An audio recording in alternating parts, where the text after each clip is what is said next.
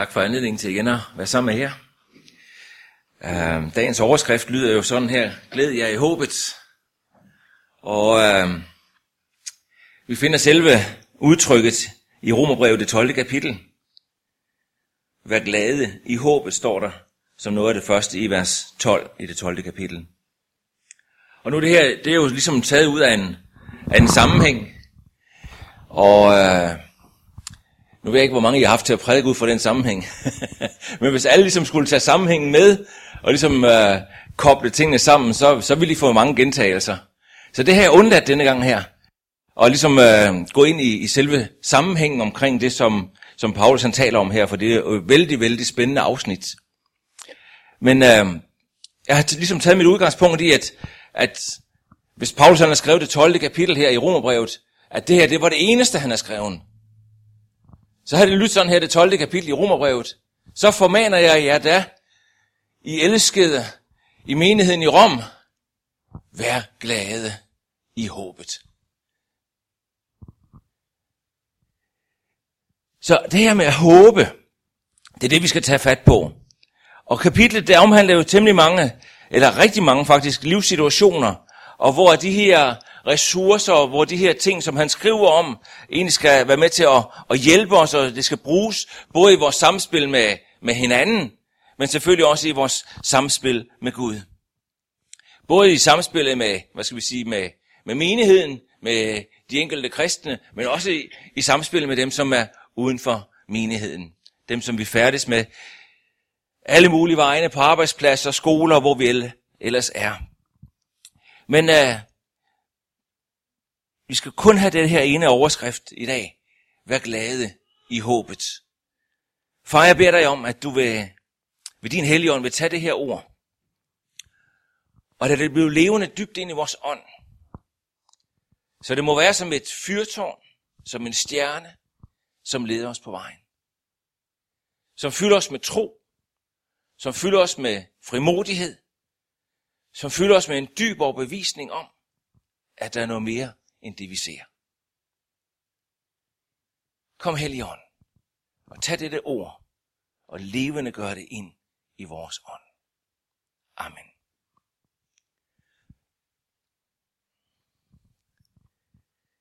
For det første, så er det her jo en formaning. så nu er det med at lytte rigtig godt efter. Jeg har besøg af barnebarnet på to år derhjemme lige her en hel uges tid. Og der er noget, de har svært ved de her små purke, så er der lyt efter. man skal altid sige det modsatte af det, de skal gøre, for så gør de det, man gerne vil have, de skal, skal gøre, ikke også?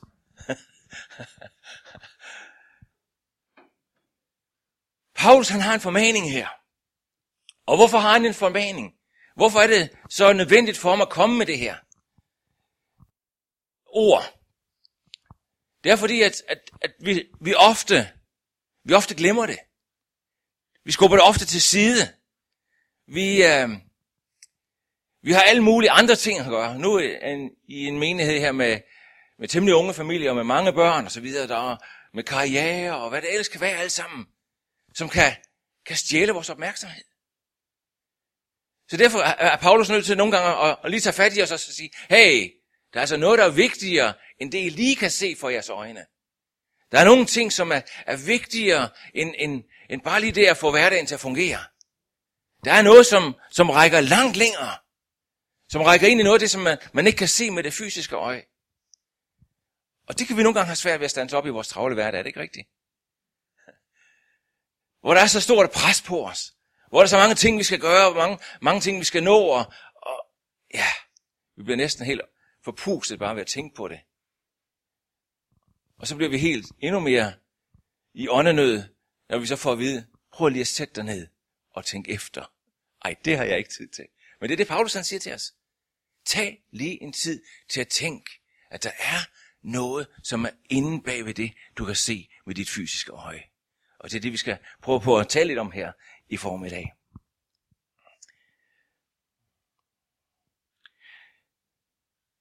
Ud fra det her vers, så udspringer glæden i håbet. Glæden udspringer for det, vi håber på.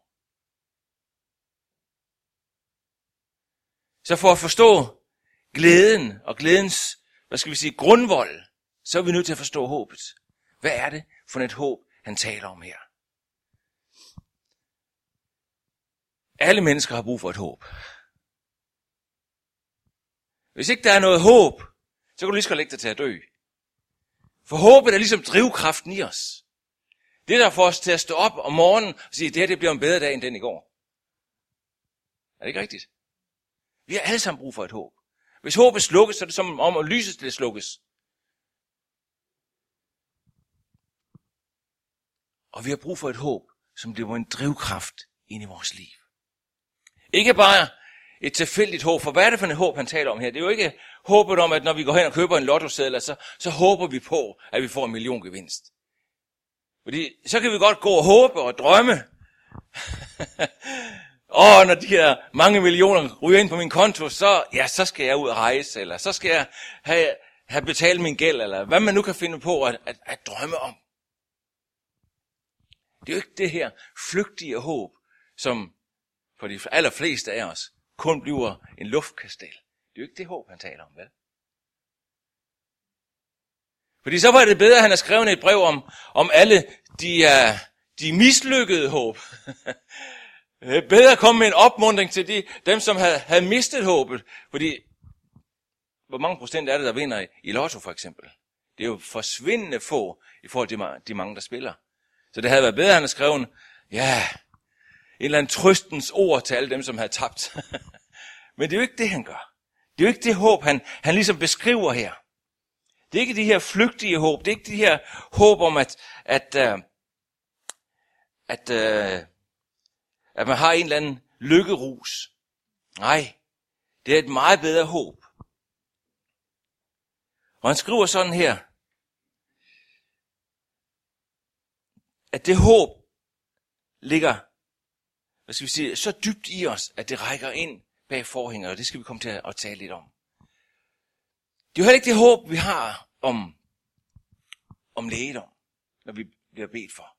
Det er heller ikke det håb om, om en bedre fremtid. Det er ikke øh, det håb om, om, om udfrielse.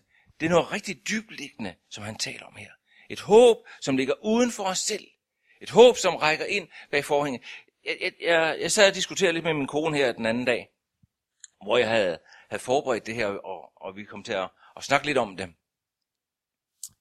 Fordi Bibelen taler om, at, at det håb er en dyb overbevisning om ting, man ikke ser. Og i uh, en af Bibels oversættelser, der står der, at det håb er en vidshed. Og det kommer vi til at diskutere. Er det en dyb bevisning, eller er det en vidshed? Jeg ved godt, det er lidt to sider af samme ord. Men vidshed, det er noget, vi ved. Det er noget, vi har fået kendskab til. Det er noget, vi har set med vores øjne. I hvert fald i min optik. Men en dyb bevisning kan godt være noget, jeg ikke har set endnu. Og det håb, han taler om, er et håb om en dyb overbevisning om noget, vi ikke har set endnu. den er lidt svær at gribe fat i, ikke også? Noget vi ikke har set. Men så vi har en dyb overbevisning.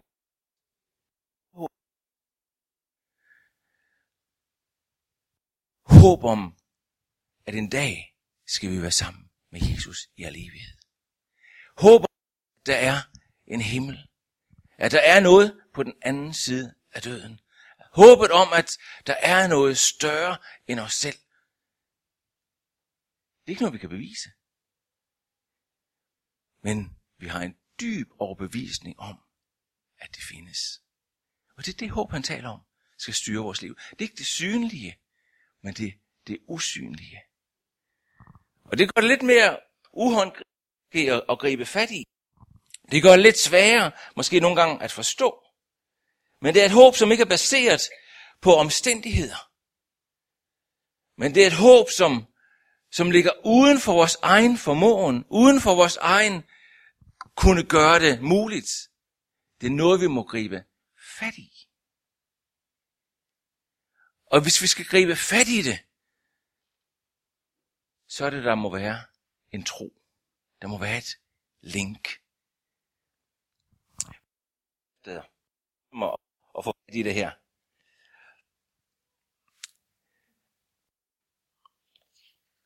Vi skal læse. Hvis I har jeres bibler med, må I gerne slå op. Der står nemlig i Hebræerbrevet, det 9. kapitel.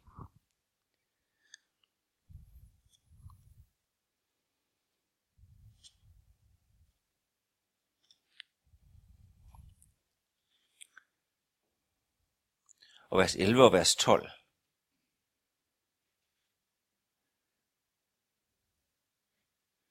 Det tror jeg, det er skrevet forkert her. Nå.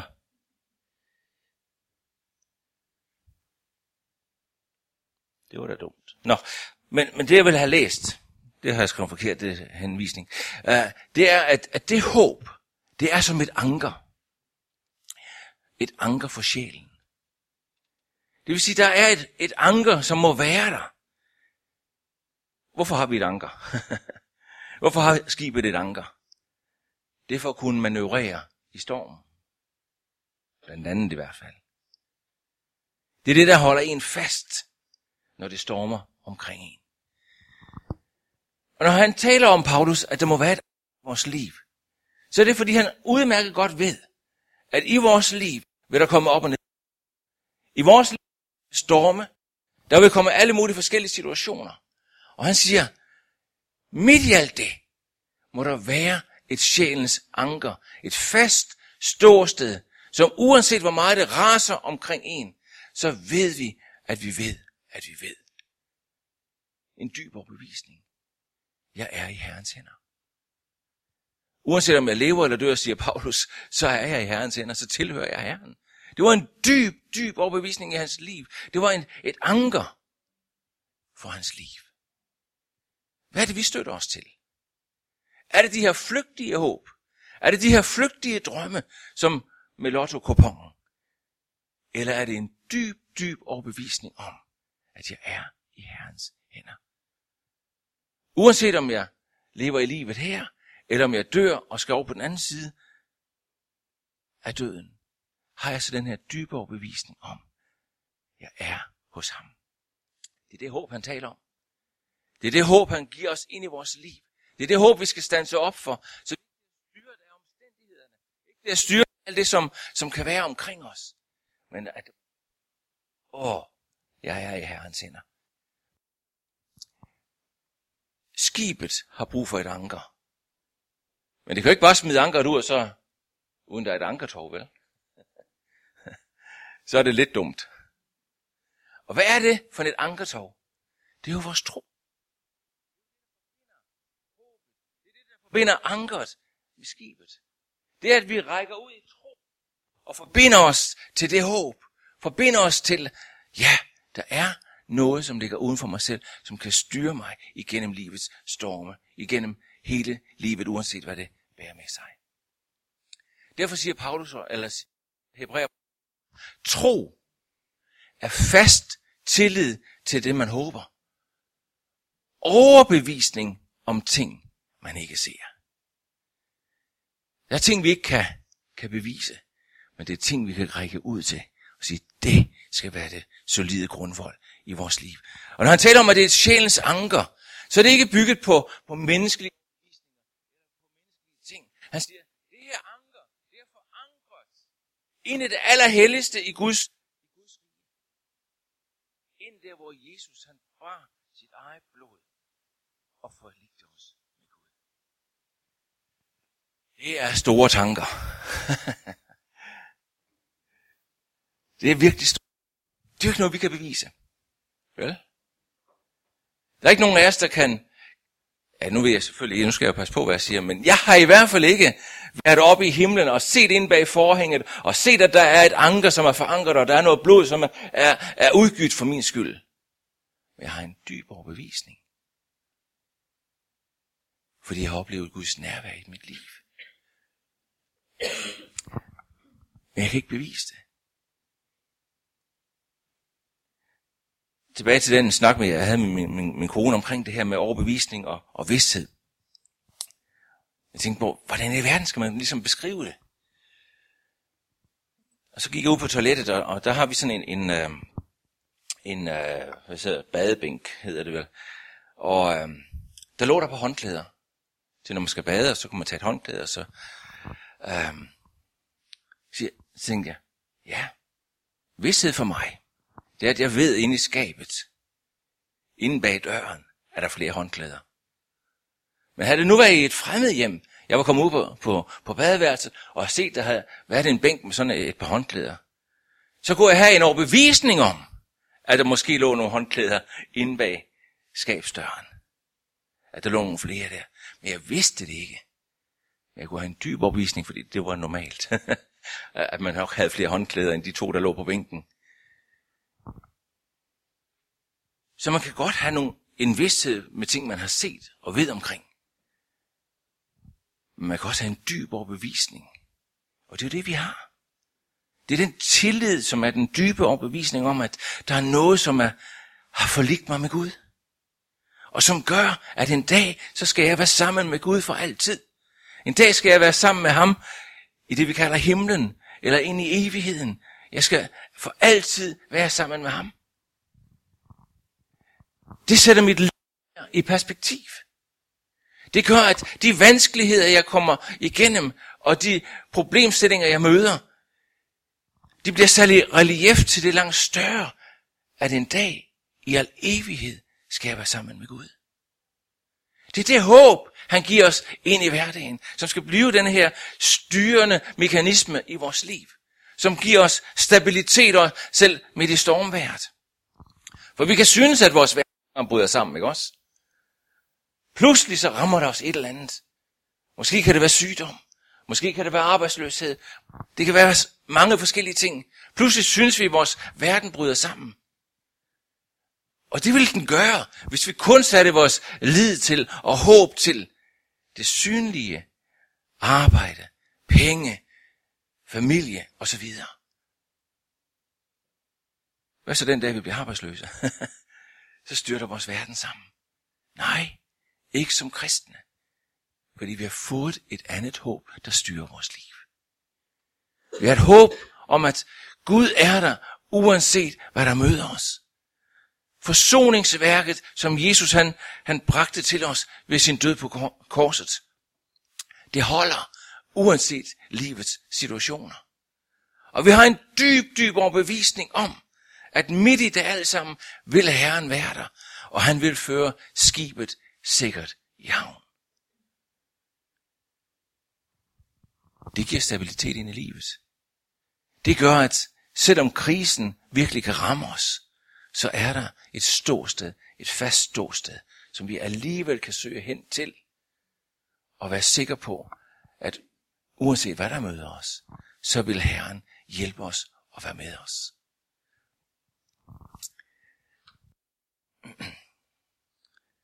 Jeg håber, det bliver lidt trøst og lidt opmundring for os i dag.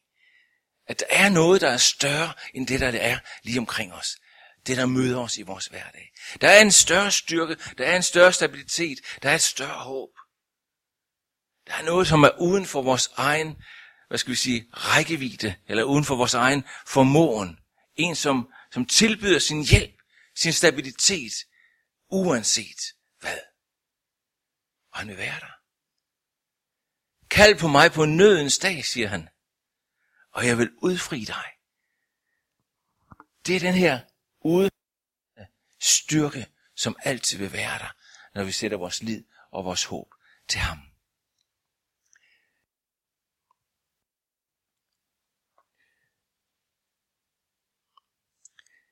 Vi skal ganske kort se lidt på, på Abraham.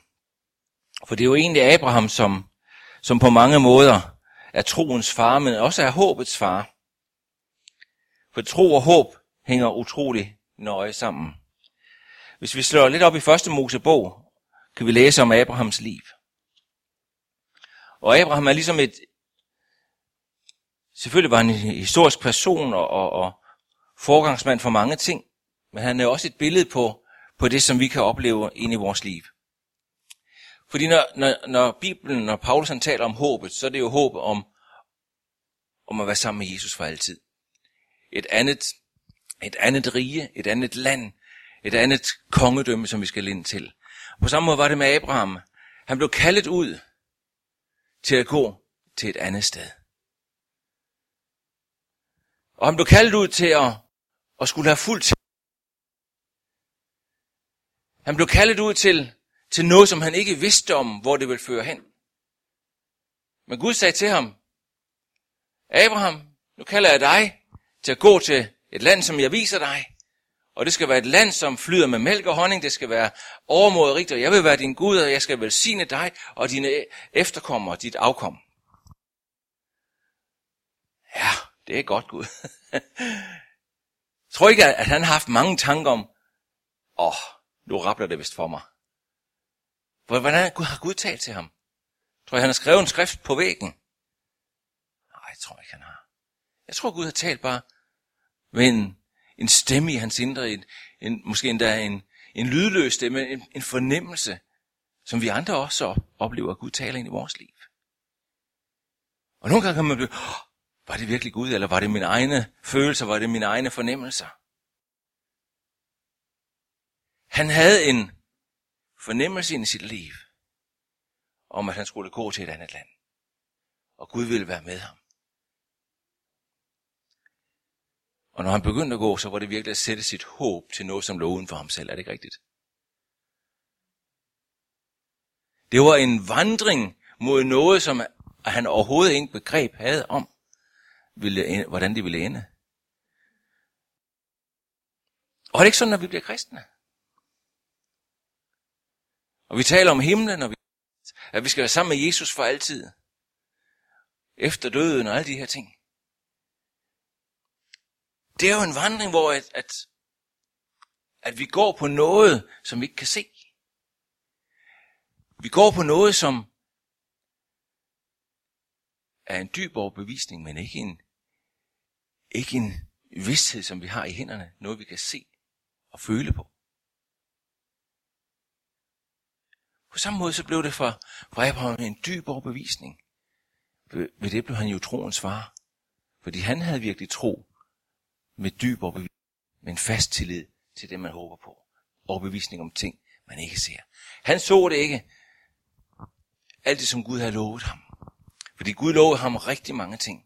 Og hvis man går igennem Abrahams historie, og det kan vi selvfølgelig ikke få tid til i dag, men så hvis man læser i, i, i første Mosebog, så er der hans udvælgelse, og så kommer han ind i mange forskellige slags livssituationer, hvor at, at det, som han gik ud, hans udgangspunkt, det blev sat på prøve.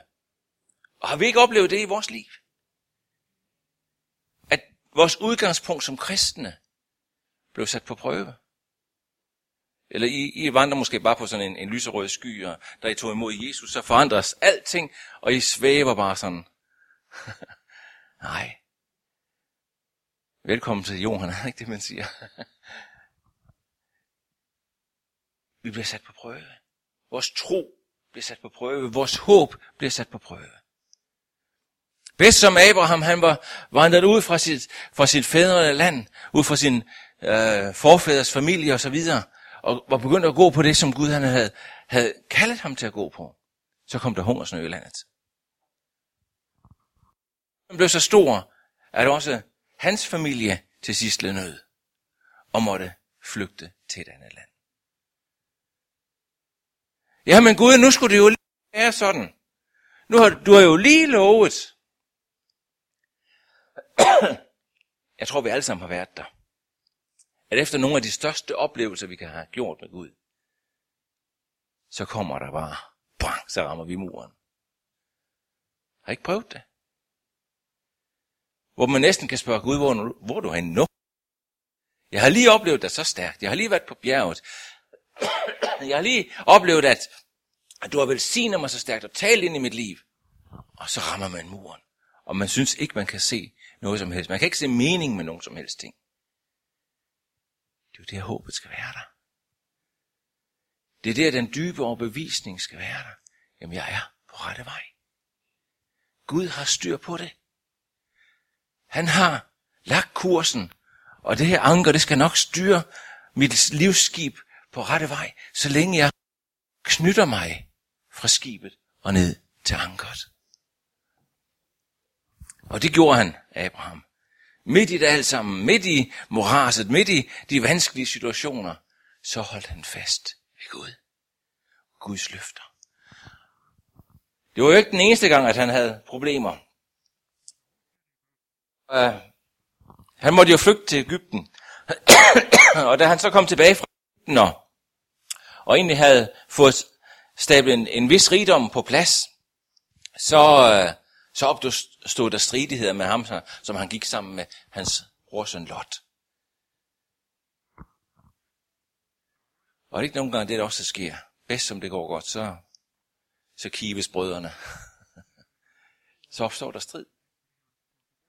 Ikke strid med dem, som er udenfor, men strid med dem, man er sammen med.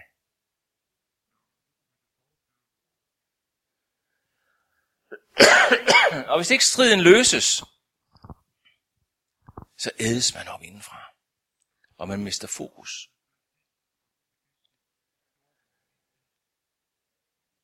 Det er Herren os. Og han hjælper os til at kunne stå også den storm imod. Vil give os visdom, som det var visdom for, for Abraham, at få problemstillingen og komme videre i fred.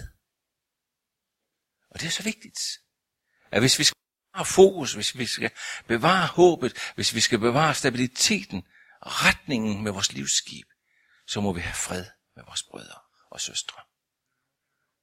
Det er et ord til menigheden. Om at bevare det indbyrdes fred. Det kan godt være, at, hvad skal man sige, at, at problemerne opstår, diskussionen kan opstå, men så er det vigtigt, at man finder fred i systemet. Tak skal du have. At man finder fred med hinanden, finder Guds vej og Guds løsning på tingene. Og det, det gjorde de, Abraham og Lot. Men det stopper jo ikke der med hans problemer. Fordi han havde også Han havde jo også lidt af et tålmodighedsproblem. Det er der ingen af os, der har. Vi er jo... De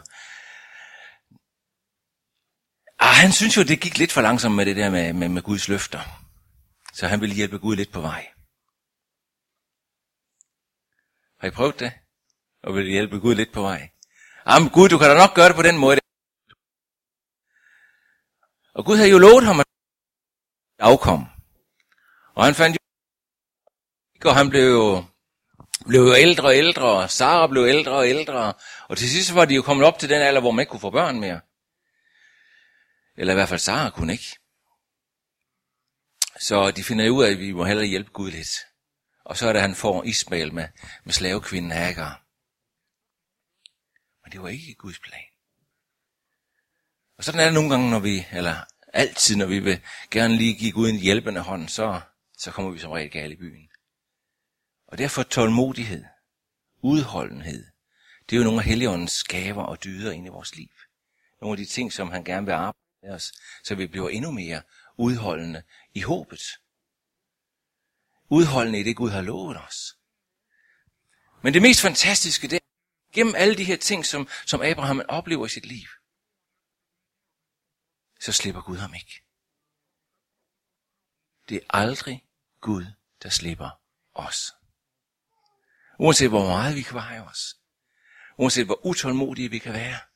Uanset hvor meget vi gerne vil hjælpe til at gøre tingene selv. Gud slipper os ikke. Og det er jo det, er jo det fantastiske. Gud er Gud. vi havde for længst stået af, hvis der var nogen, der havde opført sig, som vi opfører os over for Gud. Så hvis folk havde opført sig sådan over for os, så havde vi for længst stået af. Men sådan er Gud ikke.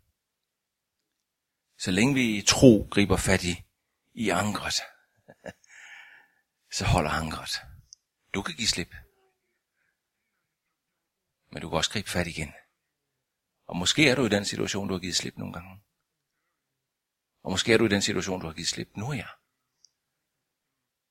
Så skal du bare vide, at Gud er ikke givet slip på dig. Så den dag, du vil gribe fat i ankret igen, sig Gud, jeg vil være der.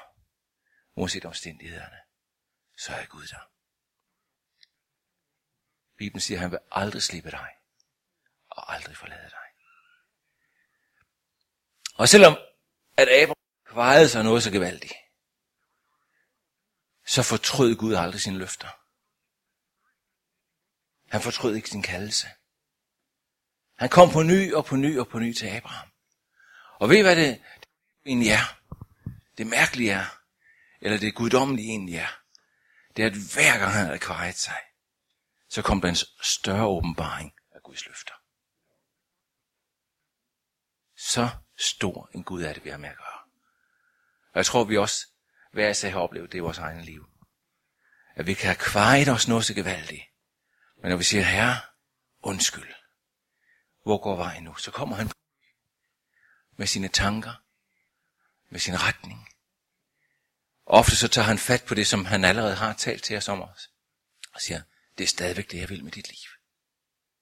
Det er som pottemageren, ikke også?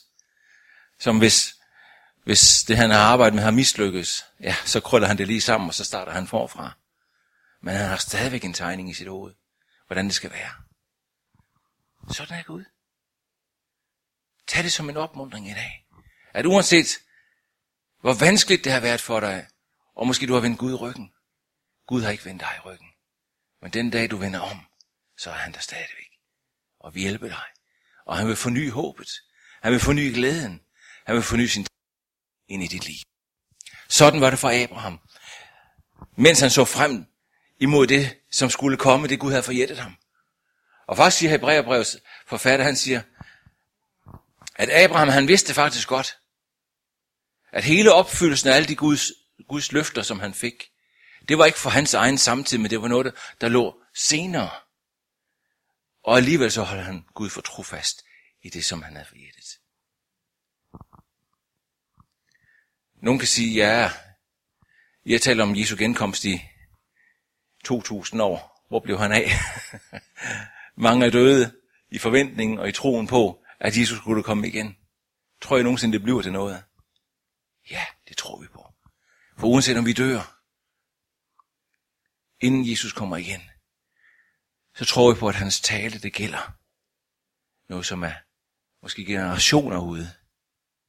Men vi griber efter det, som om det var så rejt noget her. Ligesom Abraham gjorde.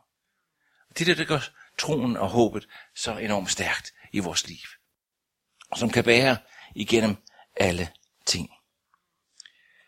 Selv da, da,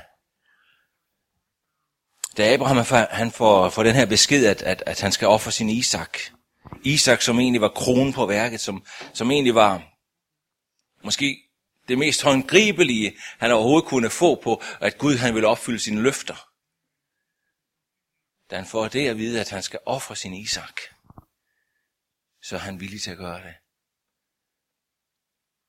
Ikke tvært og tvunget, sådan som jeg læser Bibelen, men med en dyb tillid til, at når Gud har talt om, at han skal ofre sin Isak, så er Gud også mægtig til at lade ham oprejse for de døde. Sik en tillid af var. Sik et håb at have. Sikke en overbevisning, og, og som, som kunne styre hans liv. Altså hvis vi nogensinde får, får at vide af Gud, at vi skal, vi skal ofre nogle ting, vi skal give afkald på nogle ting, så tror jeg nok, at vi har mange argumenter imod, hvis det er noget, der er dyrebart for os, ikke også? Ah Gud, det kan, det, det kan du simpelthen ikke mene. Hvis vi skal slagte vores Isak, det dyrebareste, det som egentlig var beviset på Guds nærvær, vil vores håb så række? Vil vores anker så sidde fast stadigvæk? Det er jo det, der beviser styrkeprøven på, hvor ankeret sidder fast henne. Om det sidder fast inde bag forhænget, i det, som Jesus han gjorde på Golgata. Eller om et, et fatamorgana, et, et, et drømmescenarie. Men selv der, hvor at han skulle ofre sin Isak, var han i dyb overbevisning om, at Gud havde alle muligheder for at vende situationen.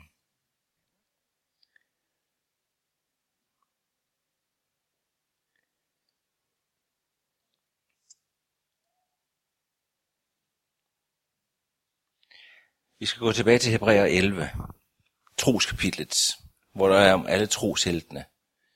Det er nu, jeg er i den heldige situation, jeg har. et ur på i dag, så vi må hellere følge lidt tiden her. Hebræer 11, der står der nemlig om, om Abraham og Sara. Og lad os lige tage tid til at læse de vers, der står om dem. Fra vers 8 af. Hebræerbrevet 11 fra vers 8. I tro adlød Abraham kaldet til at gå til det land, som han skulle få i eje. Og han drog ud, skønt han ikke vidste, hvor han kom hen. I tro bosatte han sig i det forjætte land, som, en, som i et fremmed land, og boede i telte med Isak og Jakob, medarvingerne til den samme forjættelse. De han ventede på staden med de faste grundvolde, hvis bygmester og skaber er Gud. I tro fik selv Sara til trods for sin alder kraft til at blive stammor til, for en slægt, til hun holdt ham for trofast, som havde forjættet det. Hun holdt, hun holdt ham for trofast, som havde forjættet det. Og når vi så tænker tilbage på, jeg ved ikke om I har læst Abraham og Saras historie for nylig, så, så, så ved I måske godt, at Odinson, så stod hun inde bag teltduner og grinede af ham, som lovede det. Og så kan vi nogle gange tænke, ej, det er simpelthen umuligt. Men når vi så begynder at gribe fat i det håb, som ligger bagved, så bliver det, at vi holder fast ved de forjældelser, han har givet os. Og det vil jeg opmuntre dig til i dag. Hold fast i de livet der. Uanset omstændighederne. Uanset hvordan det ser ud lige nu her. Hold fast i det, han har lovet dig. Det er så de løfter, som man måske kan sige, det bliver opfyldt, mens vi er på jorden her. Men håbet, som Paulus han egentlig taler om her, det er håbet for evigheden. Han taler til, øh, til Efesermenigheden. Han siger, der er en herre og en tro, og så videre, og så videre. Så siger han, og der er ét håb. Der er ét håb. Der er et håb, der skal styre os. Og det er det, Jesus han taler om i, i Johannes 14. Kan I huske, hvad der står der? Jeres hjerte forfærdes ikke. Midt i det står I, så lad ikke jeres hjerte forfærdes. Uanset hvad der, hvad der kan, kan høres i radio og tv om krig og uro og larm og alle de ting, der kan være omkring os, så lad ikke jeres hjerte forfærdes. Ti i min fars bolig, i min fars hus, er der mange boliger. Og jeg går, går bort for at gøre en plads redde til dig, til jer, hver enkelt af os. For hvor jeg er, skal også I være. Det er det håb. Det ultimative håb, som Paulus han taler om, skal styre vores liv. En dag skal vi være sammen med Jesus for altid.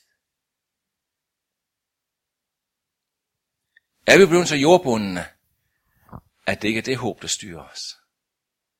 Er vi så blevet som kong, øh, så, så øh, så styrer det vores hverdag, så vi ikke er styret af evigheden. Når jeg tænker på de første kristne, når vi læser lidt kirkehistorier, og læser de om, om de første menigheder, og læser nogle af Paulus, nogle af brevene, hvor han, hvor han øh, opfordrer folk til ikke at blive gift, fordi Jesu genkomst er så nær. Det er også så, så, så dybt i dem. Ja, han, hans genkomst er altså lige om hjørnet. Og hvis det er det, der styrer os, så retter vi vores liv ind efter det. Men det er blevet så fjern for os som, som kristne i dag. Så vi næsten forventer, at vi skal hele vores liv, og så dør vi en dag, og så på et eller andet tidspunkt kommer Jesus igen. Og så skal de døde i Kristus opstå, og så videre, og så videre. Vi har ikke den her faste forventning, det faste håb, ja, han kunne komme i morgen. Det er derfor, vi håbede på, at han kom i morgen. Det var det, der styrede dem. Og, og når det er det, der styrer os, så ønsker vi, at vores liv skal rettes ind efter det. Så, så bliver al vores fokus på, at vores tid her er kortvarig. At vores tid her kun er midlertidigt. Det er ikke her, jeg skal bygge min, min faste fundament, min faste grundvold. Det er ikke til de jordiske ting, jeg skal sætte al min led. Men det er til det himmelske. Til det, som Kristus, han har gjort for mig. Og en dag skal jeg være sammen med ham. Han kommer igen. Og ikke det, han sagde?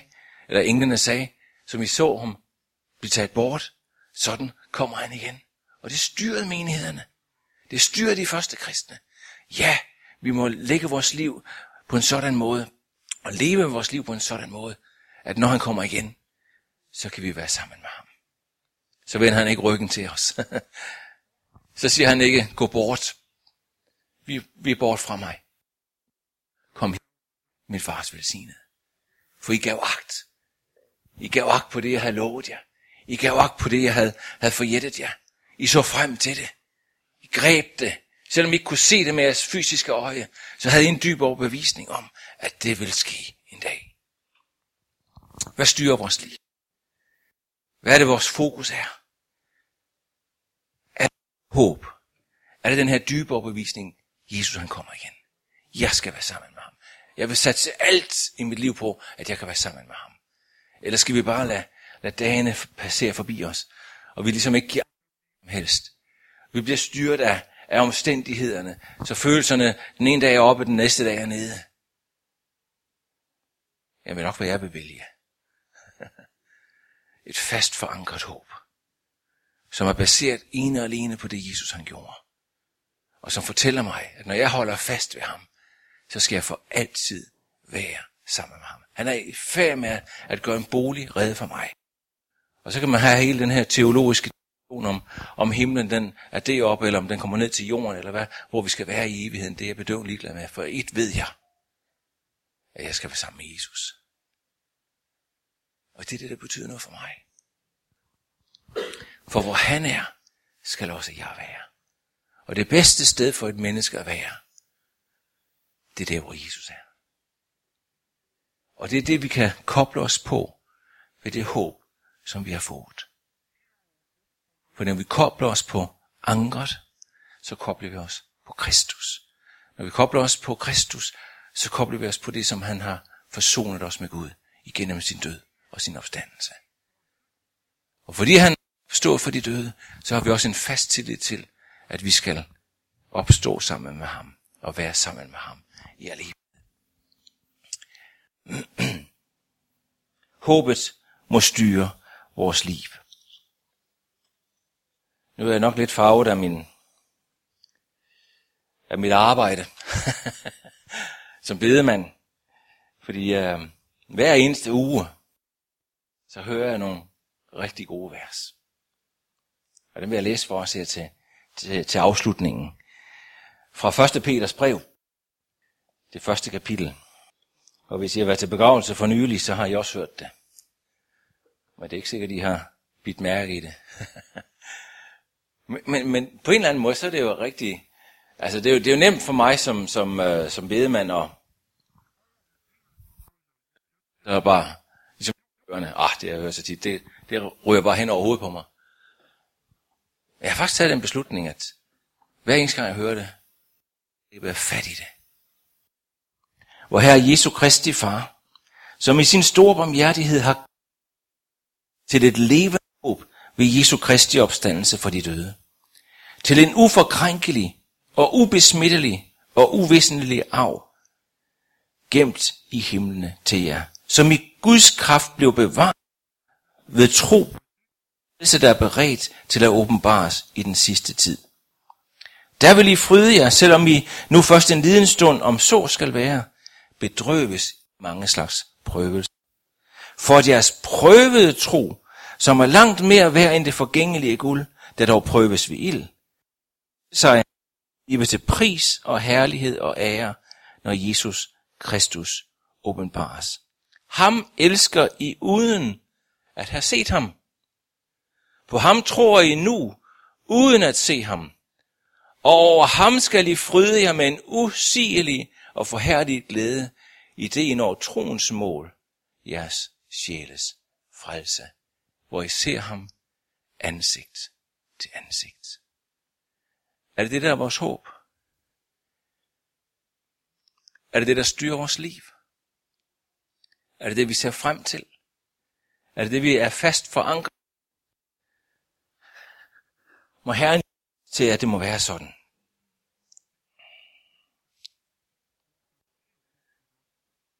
Og hvis det er det håb, som du vil knytte dig til i dag,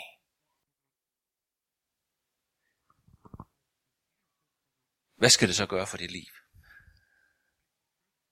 Skal det ændre nogle prioriteringer? Skal det ændre dit syn på nogle ting? Af vigtighed?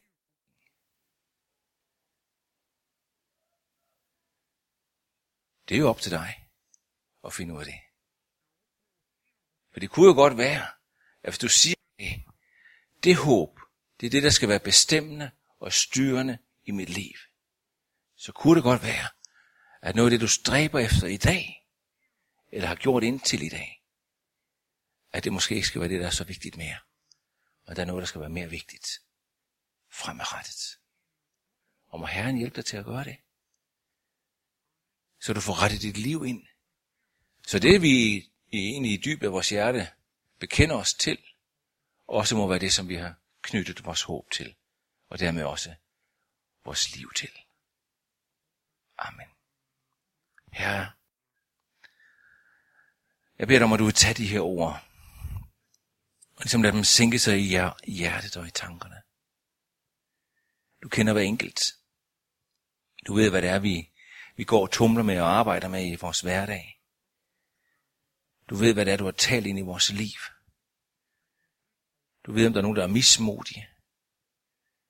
Måske endda helt fortvivlet over, at, at de ikke kan se dig i øjeblikket. Og det her være et ord til trøst og opmuntring. Og må det også være et ord, som retter os ind her.